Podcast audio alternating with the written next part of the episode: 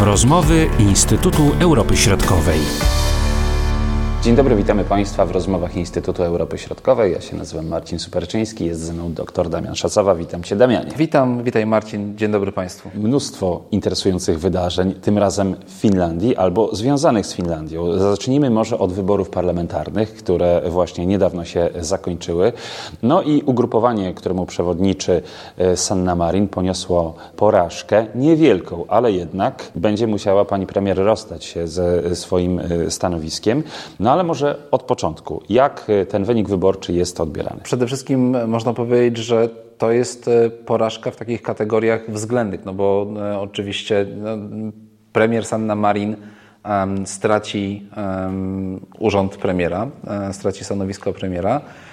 Natomiast no, z drugiej strony te trzy partie, które znalazły się na, na czele, które uzyskały największe, największe poparcie w fińskim społeczeństwie, dzieli tak naprawdę niecały jeden punkt procentowy. Mniej niż właśnie błąd statystyczny. Dokładnie, mniej niż, mniej niż błąd statystyczny, co przekłada się dosłownie na e, kilkanaście, kilka tysięcy głosów w przypadku różnicy pomiędzy socjaldemokracją a partią Finów i troszkę większa różnica dzieli te dwie partie od zwycięskiej Partii Narodowej e, Koalicji Peteri Orpo.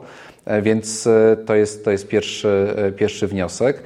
Druga kwestia to jest taka, że no, porażkę poniosły mniejsze partie e, i to zarówno partie centrolewicowe, tutaj głównie e, Partia Zielonych, czyli Liga Zielonych, e, ale również Sojusz Lewicy, również Partia Centrum, która jeszcze nie tak dawno była jedną z ważniejszych partii na fińskiej scenie politycznej. To są te wszystkie partie, które, mm, które nie mogą zaliczyć tych wyborów do udanych. E, w przypadku partii lewicowych e, częściowo wynika to z tego, że e, jak wskazują eksperci fińscy, doszło do głosowania taktycznego, czyli wyborcy mm, zielonych czy też wyborcy partii lewicy głosowali na partię socjaldemokratyczną, na premier Sannę Marin, po to, aby e, no, zwiększyć jej szanse na to, żeby jednak ta partia socjaldemokratyczna zwyciężyła w tych wyborach, a co za tym idzie, aby rozpoczęła rozmowy w sprawie utworzenia rządu koalicyjnego. Z czego wynika ten wynik właśnie wyborczy? W dużej mierze, e, jeżeli popatrzymy sobie na e, tematy, które były poruszane w trakcie kampanii wyborczej, to były to tematy związane z gospodarką, z ekonomią, tematy związane z długiem publicznym e, państwa, który e, znacząco, znaczy może znacząco, który wzrósł w trakcie e, tej kadencji centrolewicowej, ale też dodajmy to, że to nie jest nic tak naprawdę nadzwyczajnego, ponieważ ze względu na pandemię COVID-19, ze względu na później sytuację międzynarodową, no to ten dług wzrósł także w innych państwach. Więc tutaj Finlandia nie jest jakimś e, wyjątkiem. Powiedziałbym, że e, nawet te wszystkie dane, patrząc na, na, na państwa wysoko rozwinięte, państwa OECD, no Finlandia jest w pobliżu średniej. Ten rząd, przypomnijmy, także rozpoczął tą drogę w stronę Paktu Północnoatlantyckiego NATO, prawda? A mimo wszystko to było za mało przekonywujące. Generalnie e, polityka bezpieczeństwa, czyli e, odejście od tej polityki niezaangażowania, e, kurs w stronę członkostwa w NATO, e, to nie były tematy, które były poruszane w trakcie kampanii wyborczej. Dlatego e, premier Sanna Marin e, cieszy się bardzo, dużym, bardzo dużą popularnością na świecie, w Europie, również w Polsce, czyli w tym środowisku międzynarodowym. Natomiast e, no, i, i cieszy się z tego względu, że e, ze względu na e, twarde stanowisko wobec Rosji, ze względu na wspieranie Ukrainy, ze względu również na ten kurs w kierunku NATO. Natomiast te kwestie nie są e, przedmiotem jakichś większych kontrowersji e, wewnątrz Finlandii, więc e, no ona tutaj nie zyskiwała żadnych dodatkowych punktów. Ten kierunek właśnie w stronę NATO, jakby ktoś z zewnątrz się temu przypatrywał, no to wydaje się, że jest kluczowy.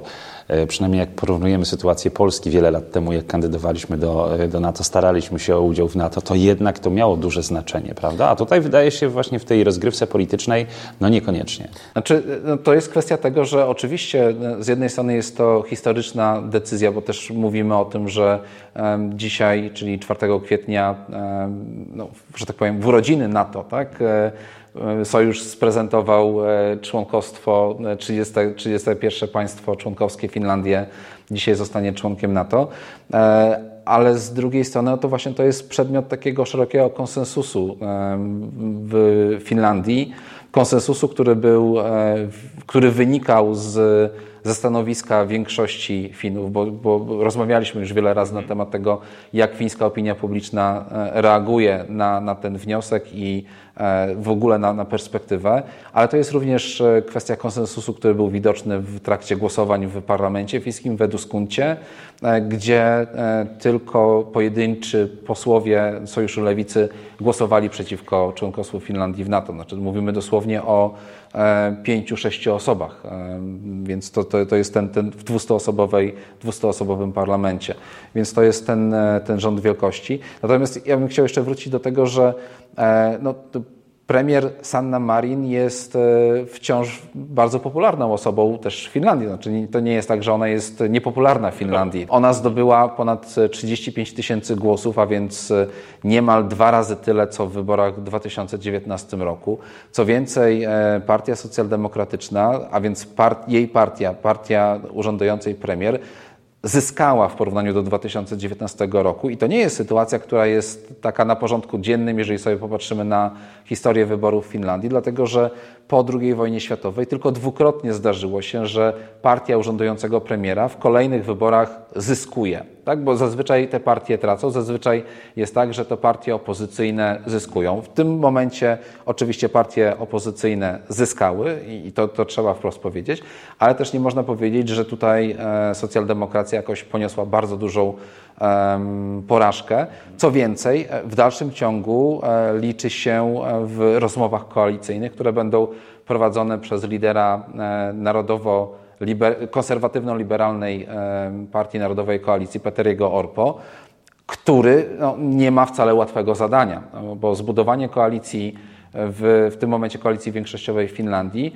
będzie e, dość trudnym zajęciem, dość trudnym zadaniem. Teraz rozmowy koalicyjne, ale pani premier pełni swoją funkcję. W tym momencie e, mamy do czynienia z e, tak zwanym rządem przejściowym. Znaczy czekamy jeszcze na oficjalne ogłoszenie, potwierdzenie tych wyników. Od tego momentu rozpoczną się formalne negocjacje prowadzone przez lidera partii, która zdobyła największą liczbę głosów, czyli przypomnijmy przez Partię Narodowej Koalicji, e, centroprawicową Partię Narodowej Koalicji e, i Peteriego Orpo. Natomiast e, obecny rząd będzie sprawował, będzie tak zwanym rządem przejściowym, czyli do momentu wyłonienia koalicji, do momentu przegłosowania nowego rządu będzie rządem tym takim przejściowym, a więc będzie prowadził politykę państwa, ale jednocześnie będzie unikał podejmowania takich długofalowych zobowiązań. Kluczowych. Kluczowych, kluczowych, kluczowych zobowiązań.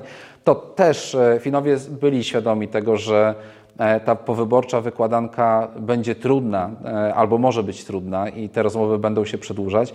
Dlatego e, takie kluczowe decyzje dotyczące, no właśnie, wstąpienia do NATO zostały podjęte jeszcze wcześniej, tak? jeszcze zanim nastąpiły wybory, jeszcze w sytuacji, gdy ten rząd miał pełny mandat do tego, żeby podejmować takie długofalowe e, działania, aby ten parlament obecny miał tak, tak, takie decyzje, bo, e, tak, takie kompetencje, bo to może w ten sposób. Tak, rząd wnioskował, natomiast parlament, e, parlament zatwierdza. Czyli tak, mamy taki, a nie inny wynik wyborów w Finlandii, mamy Finlandię w NATO praktycznie, a co ze Szwecją? No cóż ze, ze Szwecji, tak? Można, cóż z tego.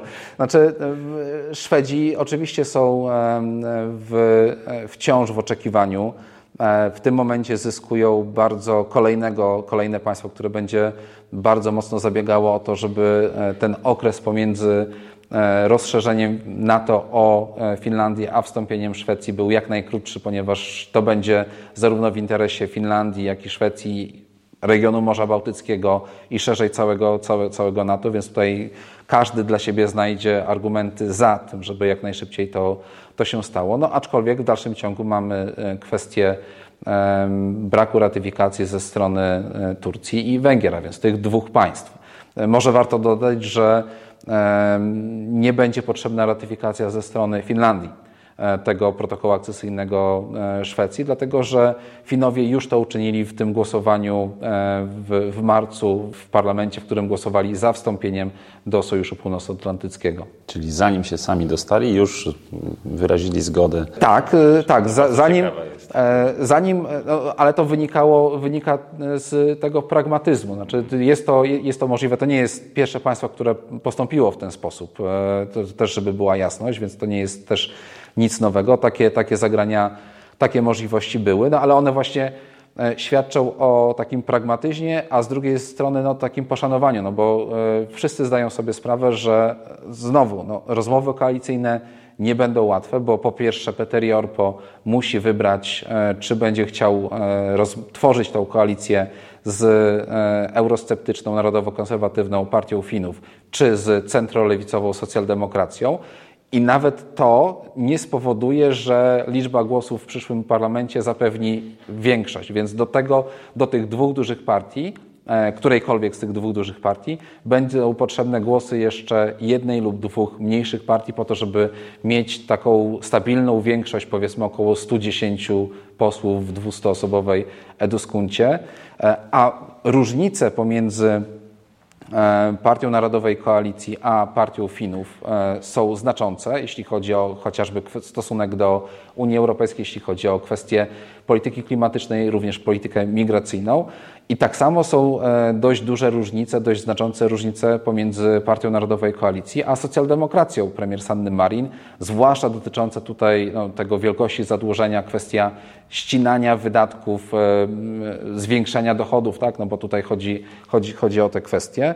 E, więc to nie będzie łatwe. Dodatkowo te mniejsze partie, które będą również potrzebne do tego, żeby taką większość stworzyć, no w wielu przypadkach powiedziały już wprost, że nie chcą być w rządzie z, z partią Finów. E, I to powiedziały zarówno partie lewicowe, jak i powiedziała liberalna partia reprezentująca e, mniejszość szwedzko, szwedzkojęzyczną.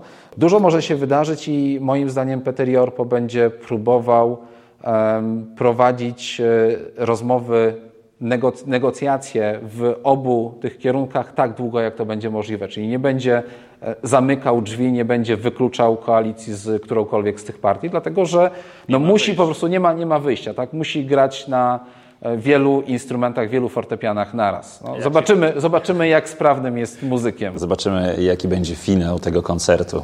Bardzo dziękuję za tę rozmowę, za komentarz tej bardzo interesującej sytuacji w Finlandii. Do zobaczenia i do usłyszenia, Damianie. Do usłyszenia, dziękuję.